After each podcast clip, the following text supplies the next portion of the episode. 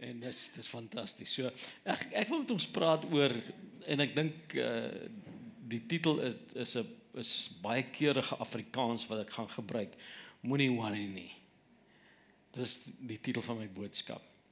Ek dink worry is een van ons grootste probleme. As jy na mediese dokters luister, sal hulle vir jou sê dat die grootste persentasie van siektes vandag is wat hulle noem psigosomatiese siektes.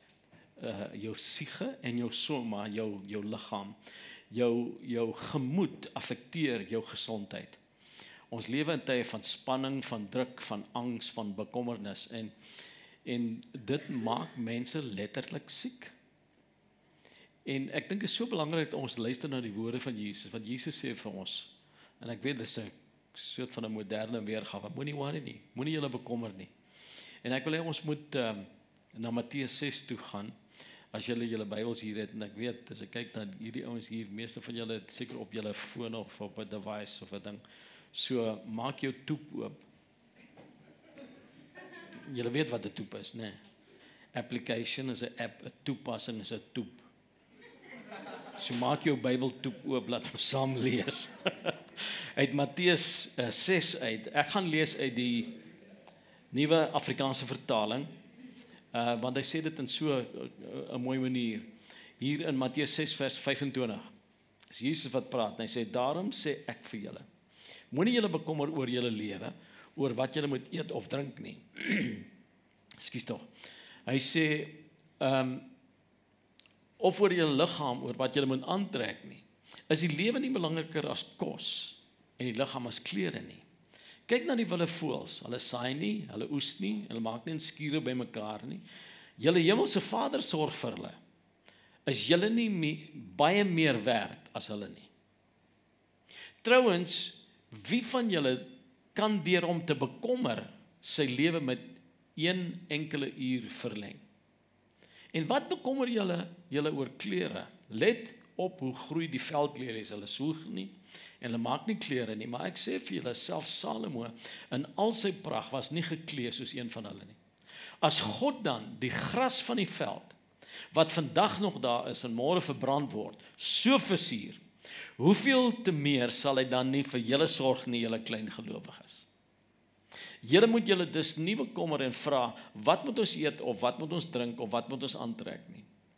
Dis alles dinge waaroor die ongelowiges begaan is. Julle hemelse Vader weet tog dat julle dit alles nodig het. Nee, beywer julle allereers vir die koninkryk van God en vir die wil van God, dan sal hy julle ook al hierdie dinge gee. Moet julle dus nie oor môre bekommer nie, want môre bring sy eie bekommernis. Elke dag bring genoeg moeilikheid van sy eie. So in hierdie kort skrifgedeelte is daar ses verwysings na ehm um, na bekommernis en 3 van drie keer sê Jesus vir sy disippels moenie julle bekommer nie. En ek dink dis 'n geldige boodskap spesifiek vir die tyd wat ons leef want ons lewe in so 'n onsekere wêreld. Maar jy weet dit help nie om vir ou te sê moenie bang wees maar jy gee hom nie goeie rede waarom hy nie hoef bang te wees nie. En ek ek hou van die manier waarop Jesus dit stel hier en as jy kyk na en uh, as jy in jou Bybel dit volg En ek het gesê drie keer sê Jesus moenie julle bekommer nie in vers 25, vers 31, vers 34. En elke keer gaan daai frase gepaard met 'n woord daarom of die woord dus. In Engels sê die vertaling therefore do not worry. En daai woord daarom dus, die woord therefore is belangrik. Ek het myself afgevra, why what is the therefore therefore? En en dis eintlik baie logies as jy as jy mooi kyk en bytelmal lees ons oor hierdie goed. Jesus sê, hy gee vir ons 'n rede, 'n geldige, grondige rede waarom ons nie hoef bekommerd te wees en dan sê, daarom as gevolg van hierdie rede sê ek vir julle, moenie bekommerd wees nie. Moenie moenie worry nie. Uh ek ek dink aan 'n stelling wat ek uh, gehoor het en hulle skryf dit toe aan 'n man wat se naam Jan Brandt was. Hy was die president van die Republiek van die Oranje Vrystaat. En ehm um, in sy sy slagspreek het in die volksmond soort van ontaard en mense het altyd gesê Jan Brandt het gesê moenie worry nie, alles sal regkom. Nou, ek dink nie Jan Brandt het die woord worry geken nie, maar hy het hierdie stelling gemaak en ek vertaal dit direk uit die Hoog-Hollands uit. Hy het gesê alles sal regkom as elkeen sy plig doen. En en ek dink dit is belangrik daai deel wat verlore geraak het uit sy slagspreuk uit is die die rede waarom hy sê alles sal regkom. Hy sê as elkeen sy plig doen. Nou gaan ek vir ons wys dat Jesus elke keer wanneer hy sê moenie worry nie, moenie julle bekommer nie, gee hy vir ons 'n 'n meer as 'n geldige en 'n grondige rede waarom ons nie bekommerd hoef te wees nie. En hier is die eerste een. Ons hoef nie kommer of kwellinge te hê nie, want Jesus is die een wat hierdie goed gesê het. In Matteus 6 in vers 25 begin dit so. En ek lees uit die Nuwe Lewende Vertaling. Daarom sê ek vir julle, hou op om julle te bekommer oor julle daaglikse lewe. So Jesus sê ek sê dit vir julle. En Jesus is iemand wat totaal betroubaar is. Jy kan hom glo as hy iets sê, uh die woord van die Here sê hy het nooit daar was nooit enige bedrog wat oor sy lippe gekom het nie. Ek is so bly dat Jesus dit gesê het ons ons weet dis waar en ons kan daarop staat maak en ons hoef nie te worry nie. As enigiemand ander dit gesê het, weet soos ouens soos politici. hulle maak soveel beloftes.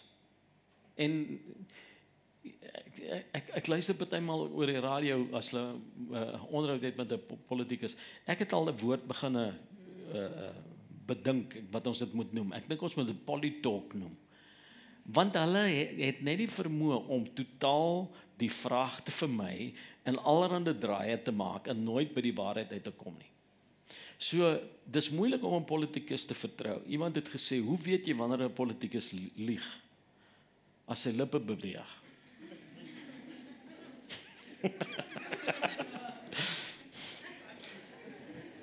Daar was twee ouens wat deur 'n begrafplaas geloop het eendag. Hulle kry hierdie grand grafsteen en daar staan die ou se naam en hulle sê onderaan sê die grafskrif hier lê 'n politikus en 'n eerlike man. En hy hy pomp sy vriend so hy sê watch. Hy sê kan jy glo dis amazing. Hulle twee ouens in een graf begrawe.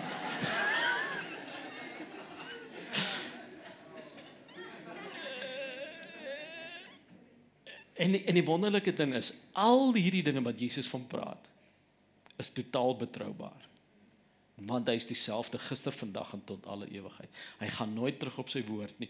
Hy maak sy beloftes waar. So dis die eerste en die vir my die mees belangrike rede waarom ons uh nie uh bekommerd hoef te wees nie. Die tweede rede is dit. Jesus sê God het alreeds vir ons die groot dinge gegee. Laat ek weet daai vers vir ons lees. Ons gaan 'n bietjie verder lees, Matteus 6:25.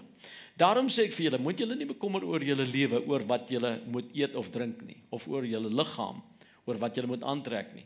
Is die lewe nie belangriker as kos en die liggaam as klere nie? So wat sê Jesus? Hier is die belangrike dinge die lewe wat God vir jou gegee het, die liggaam wat God vir jou gegee het. Hy sê God as hy vir jou lewe kan gee, dan kan hy ook vir jou kos gee. As hy vir jou 'n liggaam gegee het en ek wil sê wat jou liggaam aanbetref, jy loop rond in die in die mees wonderlike masjien en rekenaar wat hierdie wêreld nog gesien het, want mediese wetenskap weet nog nie alles van jou van jou liggaam. Hy sê as God vir jou so 'n wonderwerk kan gee om in te in, om in rond te loop. Kan hy nie daai liggaam bekleed nie? Natuurlik kan hy. Want God het homself bewys as 'n as 'n gewer deur hierdie groot dinge vir ons te gee. Um 'n mans broeke het partymal so 'n klein sakkie. En hierdie klein sakkie is vir klein geld. Dis baie klein hierdie. So 'n paar sente wat ek hier het. Maar dit is 'n lekker sakkie as jy uh jou klein geld wil wil gebruik vanaand as jy gaan parkeer dan daai ou vriendelike ouens wat jou altyd groet. En seker maak dat hulle weet jy gaan nou totsiens meneer en wat ek al en wys jy jou kar al as jy die enigste kar in die parking lot. Hier's jou kar meneer. Baie dankie. So is goed om so sakkie te hê. Maar maar as jy groot geld nodig het is daar 'n ander sak jou agtersak En dis waar jy jou groot geld bære. En hier wil ek dit so verduidelik, hierdie illustrasie. God toe hy vir jou lewe gegee het, toe hy vir jou liggaam gegee het, het hy dit hier uitgehaal. Jou daglikse tydelike behoeftes, kos, klere, geld wat jy ook al nodig het. God sê, "Oké, okay, kom ek haal dit so by hier uit." Vir God is dit klein geld want hy het al daai groot dinge al reeds vir jou gegee. En hier is die die, die wonderlike ding, die grootste geskenk wat wat God vir jou ooit kon gegee het, is toe hy vir jou die ewige lewe gegee het. Toe hy vir jou Jesus gegee het. En Jesus is die brood van die lewe. As hy die brood van die lewe vir jou kon gee, dan kan hy brood op jou tafel sit.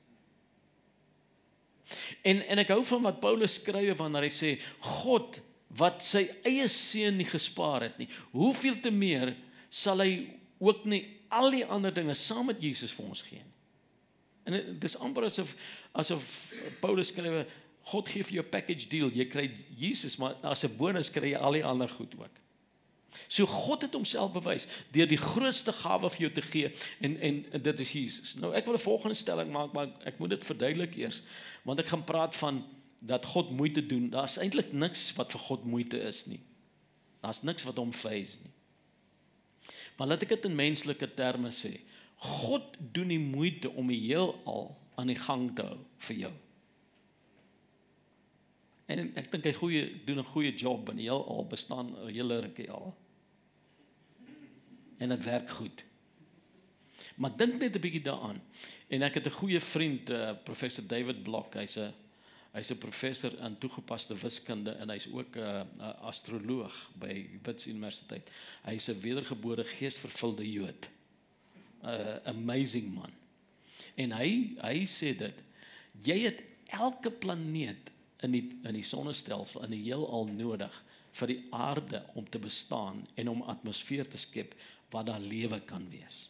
Hy sê as een van daai komponente on, ontbreek, dan kan daar nie lewe hier wees nie. Nou dink daaraan, God laat die planete in hulle bane bly op tyd sodat jy kan bestaan hier op aarde. En dan dink ons dat wat ek nodig het is so groot ding.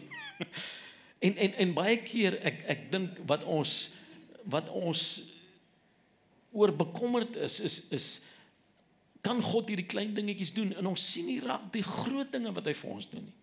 En net om vir jou 'n voorbeeld te gee. God gee vir jou dinge verniet. Jy kry 'n gratis reis om die son elke jaar.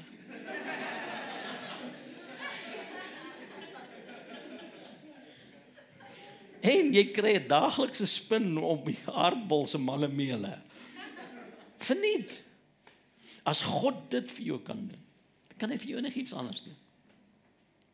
So God het alreeds die groot dinge gedoen. Ehm um, En en hier's nog 'n ding wat ek wil byvoeg. God het vir jou hierdie dag gegee. Soos ek sê, hy het al die planete laat beweeg. Vir ons kom die son op, is eintlik die aarde wat ondergaan. Uh, is nou nie wetenskaplik reg nie, maar jy verstaan wat ek sê, want die son beweeg. Maar maar maar God het vir jou hierdie dag gegee en is 'n geskenk. That's why it's called the present. En God gee vir jou elke dag 'n geskenk. En hier is die wonderlike ding, daar's 'n ou wat in die eerste eeu geleef het na Christus en hy was een van die vroeë kerkleiers, 'n man met die verskriklike naam van Gregorius. En hy het die volgende gesê oor God. Hy het gesê as hy vir jou die dag gee, gaan hy vir jou al die dinge gee wat noodsaaklik is vir die dag. Hy wat die dag gee, sal vir jou alles gee wat noodsaaklik is vir die dag. Dis 'n beautiful stelling.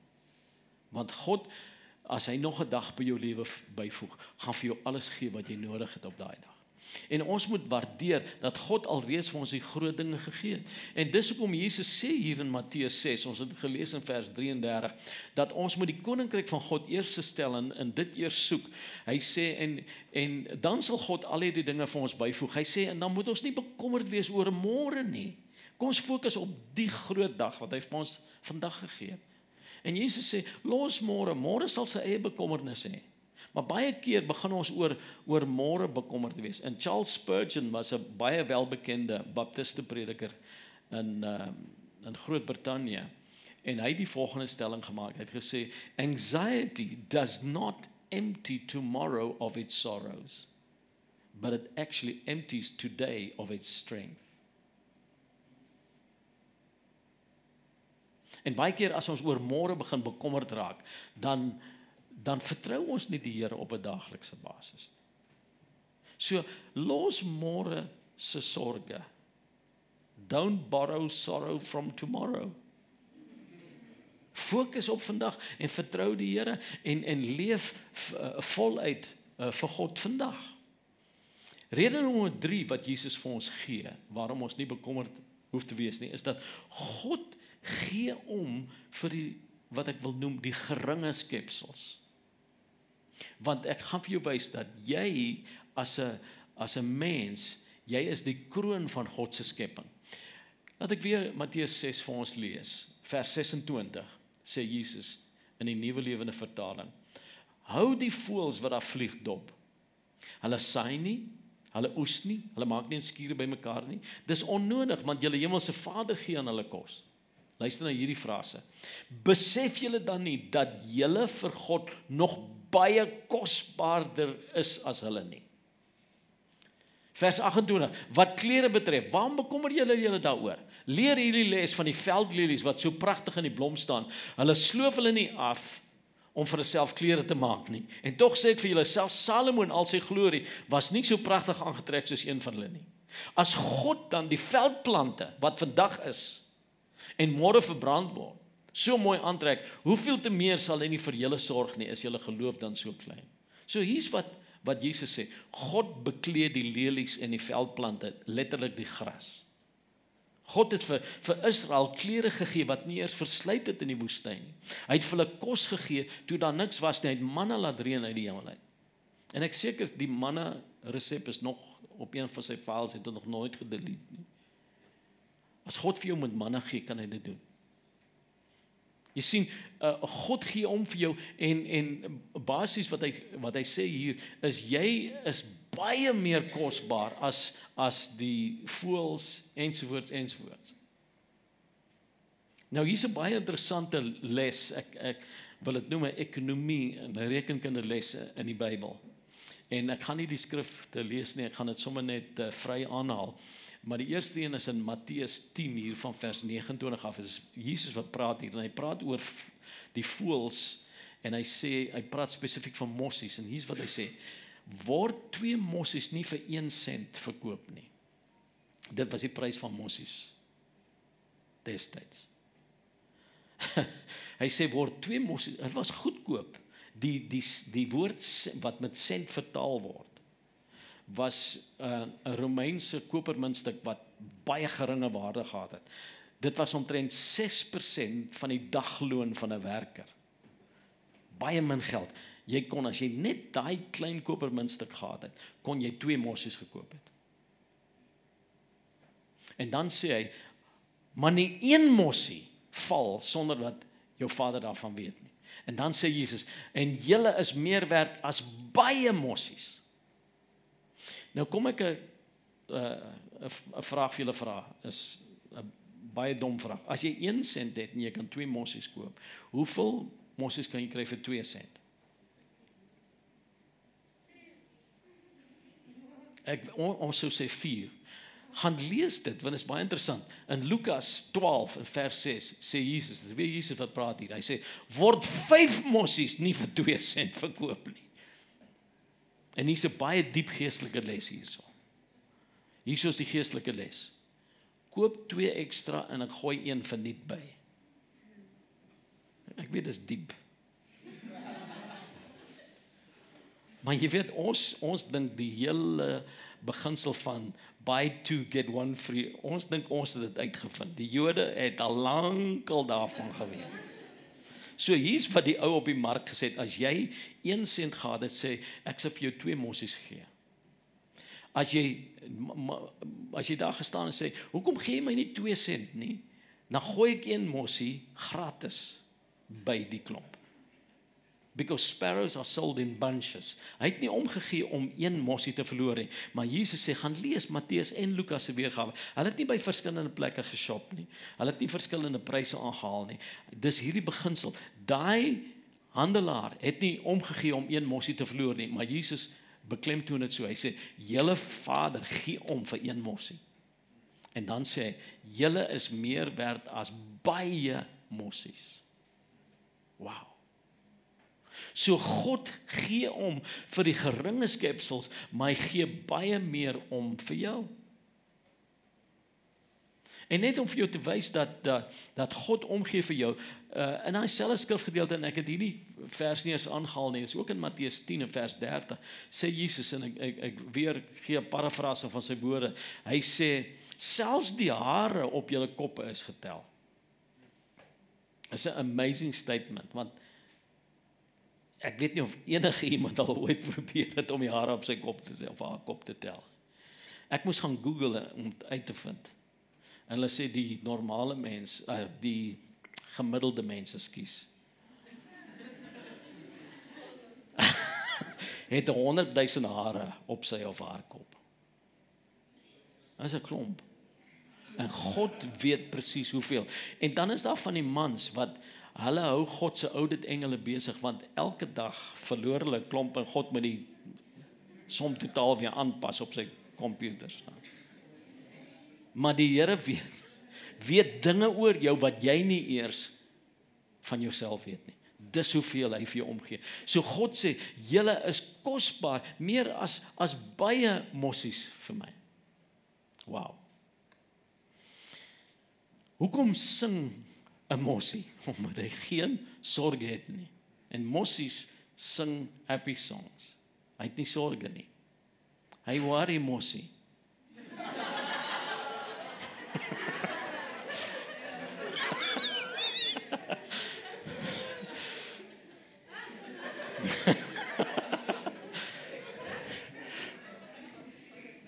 Ek hou daarvan om partymal net na voelgesang te luister, want meeste van die songs is happy behalwe die Adidas natuurlik. En ek het 'n teorie oor hoekom hulle daai verskriklike geluide maak. Ek dink hulle lei aan hoogtevrees man as hulle opstyg. En as jy so opstyg en hulle kyk so af en hulle sê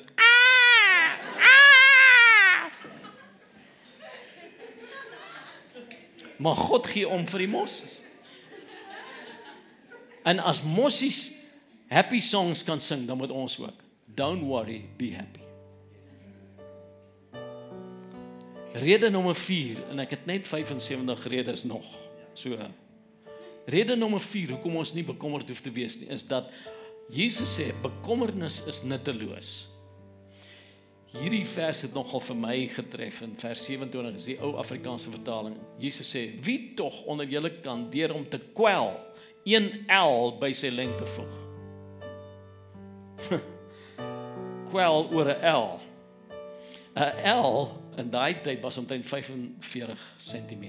Hy sê jy kan nie jouself langer maak met 'n L nie. L ek het dit nodig gehad.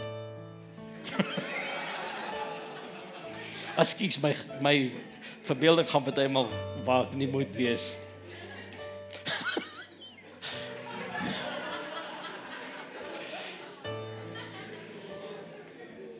gaan in die moeilikheid kom hierso. Maar daar's eintlik 'n beter vertaling as jy gaan kyk na die meeste van die vertalings, want want wat die Grieks daar sê, hy praat nie net oor die lengte van jou liggaam nie, hy praat van die lengte van jou lewenstydperk. Hy sê nie een van julle deur julle te bekommer kan een eenheid by jou lewensduurte voeg. Jy kan nie jou lewe verleng deur bekommerd te wees nie. Ek het voorheen gesê psigosomatiese siektes bewys dat bekommernis nie jou lewe verleng nie, dit gaan dit verkort. Kommer is 'n killer. Dis hoekom Jesus sê don't worry, be happy. Vertrou hom op 'n daaglikse basis.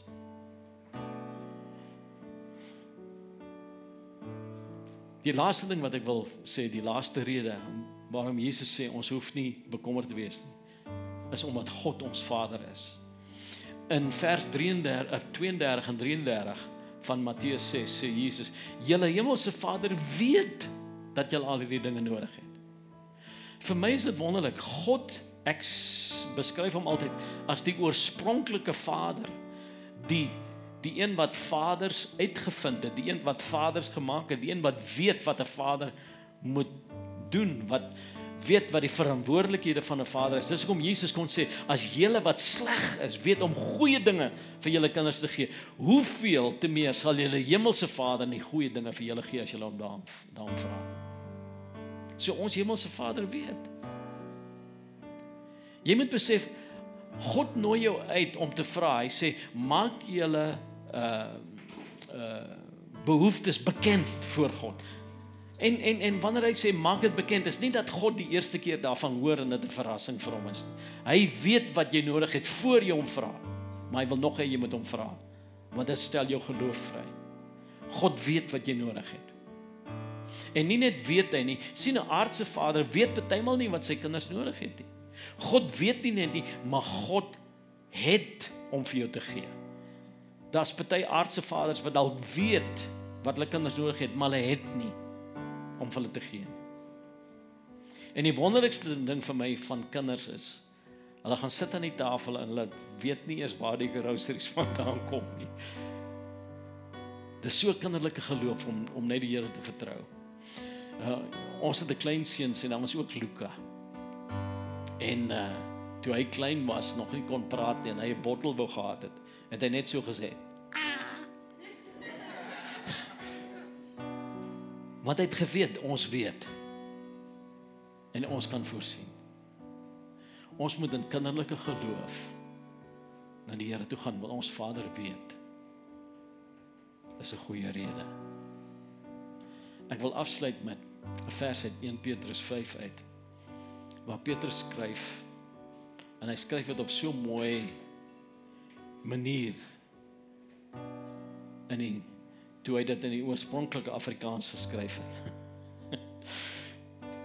en by die Afrikaanse vertaling sê dit so 'n eufemistiese manier: werp al julle sorges op hom, op die Here, want hy sorg vir julle.